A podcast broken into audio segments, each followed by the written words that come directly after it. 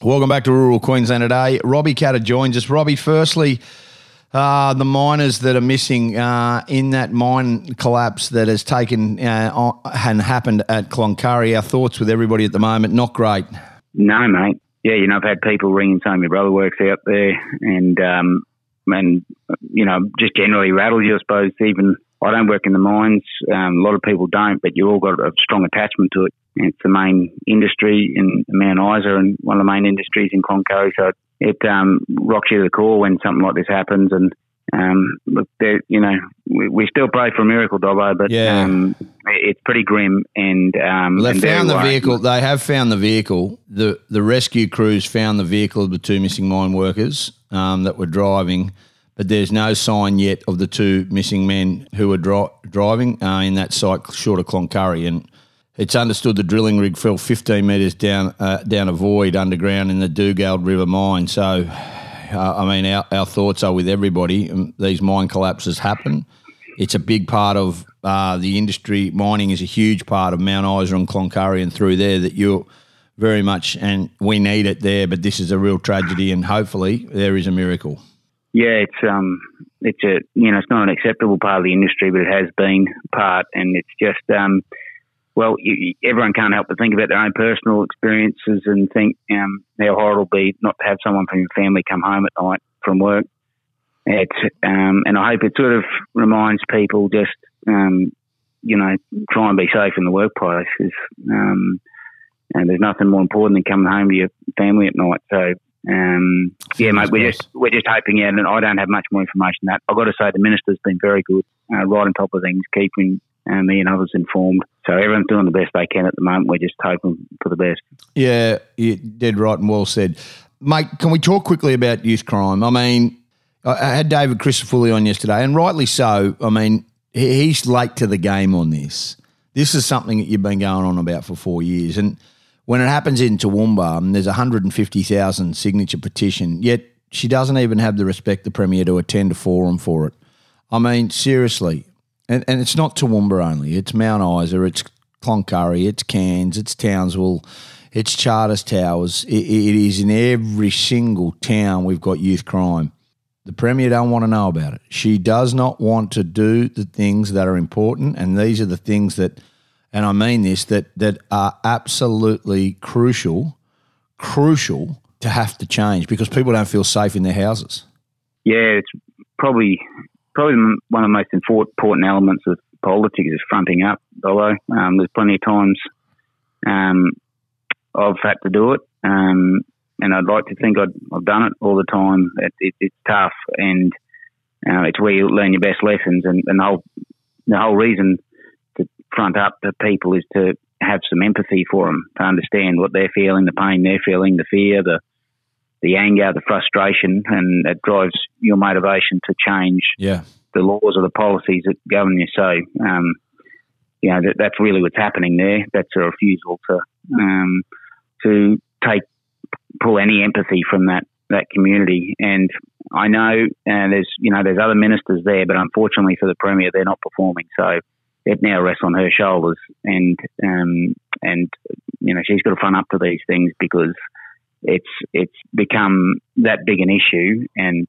um, that pervasive throughout all of Queensland and so acute and it's driving so much um, division and anger in the community that it, it really requires just effort from the top.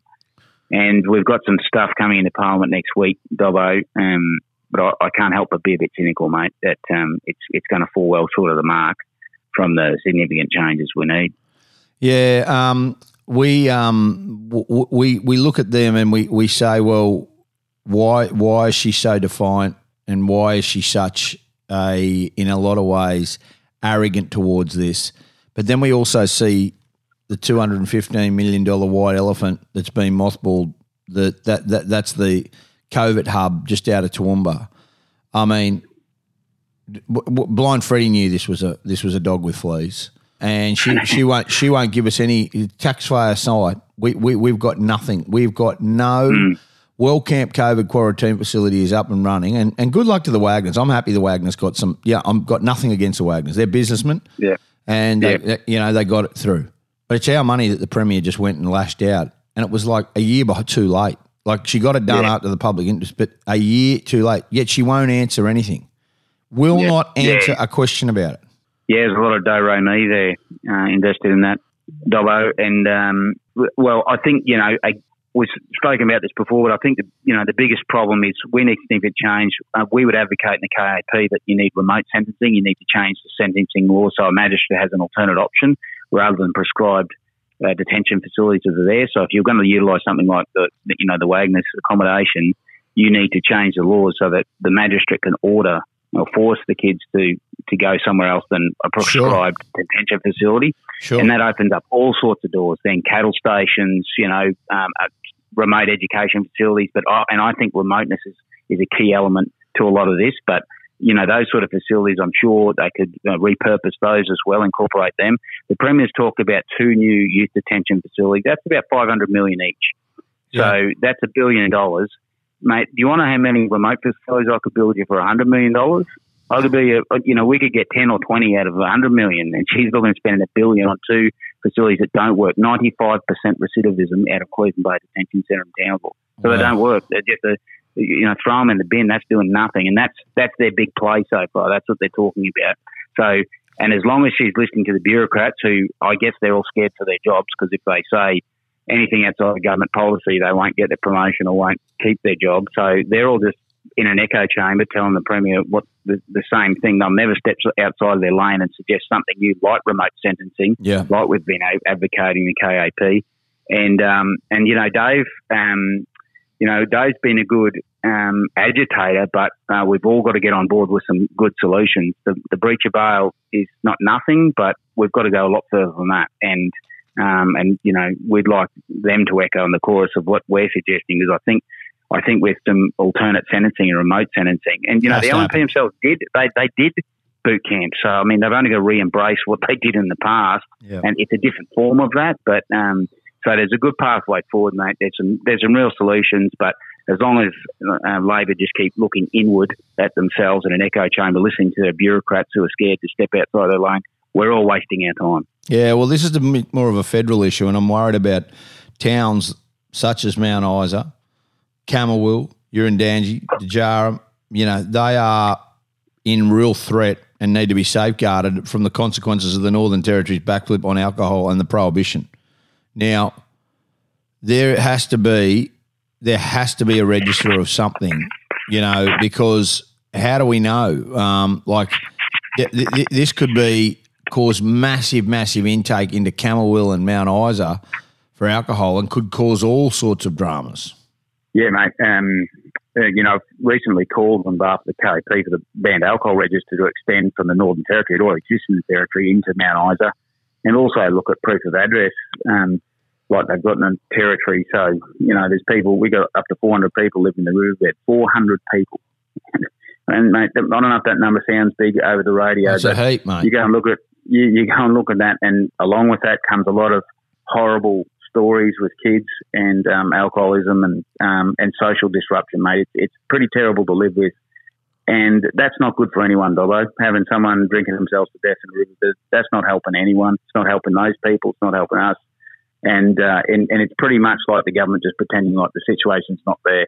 I will say I had a phone call from the Aboriginal Affairs Minister. Uh, the department's called something else in Queensland, but yesterday, who I'll, you know I'll give him credit. He, he was up there, and we did have a productive discussion about some of the pathway forward, which is the first time anyone from the state government, and you know I'd say the last five six years, have been looking at this as proactively um, had a discussion with us. So. Um, you know, I'll give him that yesterday, but um, mate, yeah, we, we need some tools to agitate. So it's a bit uncomfortable for these people. To, at the moment, there's just no pressure on them at all. Live in the riverbed, they can do what they want. Um, throw rocks at police, do you know, agitate and um, and really disrupt. You know, people trying to do their shopping, old ladies that being um, bugged for money. You know, begging for money or food, and um, in the street. And that sounds terrible, mate, but it's just you know that's not right for anyone have, living with that situation. Like those people need help, and they're not getting help if you just pretend they're not there. So. You know, you've got to ban alcohol registers, which eh, at the very least just allows you to identify people and know that you know, where they are, what the problems are. Um, proof of address. So if you don't, you know, if you've got no address in Mount Isa, you shouldn't be buying grog there, and that can be a deterrent. And then um, you can do things, you know, tightening up the housing register so, so that police in Queensland know, um, have visibility on the housing register in Northern Territory so they can say, mate, you've got a house in Tennant Creek, you can't be here. Um, that's, you know, there's all these, these little things that um, we could be doing right now. I discussed those with the minister yesterday. He was listening. So, um, yeah, like, mate, that, they're the sort of things because as, if you tighten the screws in territory, it doesn't fix the problem. It just displaces them. Queensland. Mount Isa is the first bitumen, uh, you know, first city on the bitumen road coming in. So we're bound to just get worse and worse um, impacts from those territory interventions. That's what you think. Quickly, um, we know the Westpac issue in Cloncurry, that's a disgrace. And we know that this announcement is being looked at federally. But can I just and, and I and I and I know it's in your wheelhouse and you've been filthy about it. But can I just quickly touch on the blue card bill? Um, yeah. You've issued a last ditch appeal to try and get Labor over the line on this. Now, we know the member for Cook, Cynthia Lui, who represents around a dozen uh, Aboriginal communities where life changing legislation would apply. Is she at all behind and behind you on this, and does she understand how important it is? Uh, regrettably, I you know I can't speak for her, but I'd almost guarantee you she's not behind me. Um, she's um, you know typically always just stays in a does whatever the party tells her in Parliament. So I suppose she'll do the same with this, which is horrible, um, Dobbo, because and yes, the member for Cook, Cynthia Lui, she she's from the Torres Straits and she has more Aboriginal communities than I do, and there is absolutely no way you could not be listening to a, a an an, an ocean of misery, of complaints of people crying out loud saying, mate, I'm trying to get back on the wagon. Can you help me get my blue card application? You know, the job's gone now, but, um, you know, people, um, you know, believe it or not, there's a lot of people in these Aboriginal communities that are really trying to break out of that cycle. And, um, and we just keep putting barriers in front of them. There's probably a lot of your listeners, Dobbo, say, oh, blue cards are there for a reason, you know, protect from kitty fiddlers. Well, I say back to you, to them, and um, if you think waving a blue card around the school or the hospital is helping um, any of the terrible things happen to kids back in the home, you're kidding yourself. It's got nothing to do with it. All the blue cards doing is stopping um, progressing some of the chronic alcoholics are getting them off the out of that quagmire and into you know meaningful work. And Mislam Sam, the mayor of Palm Island, said it best. He said, "Be brave as a government," and this is "Be brave" to Cynthia Lui, member the Cook. Be brave and do something to help us get work. We can't get kids to school if they can't see their parents getting into jobs. And this is the biggest barrier for our parents getting into jobs. So that's it's all, it's all about Dobbo is getting our first Australians into work and trying to break that cycle. And that's real change. That's real action. And that's where the government should be focused. That's what the KAP is doing. And Labor and uh, Cynthia Lui and Cook will be opposing it. Um, mate, look, I really appreciate your time this morning, and you're dead right. Um, we'll we'll continue to fight this with you as well because it has to change. Thanks so much for being with us this morning on Rural Queensland today. Thanks, Dobbo. I really appreciate your time, mate. Good on you, mate. We'll take a break, come back with more. This is Rural Queensland today on the Resonate Broadcast Network.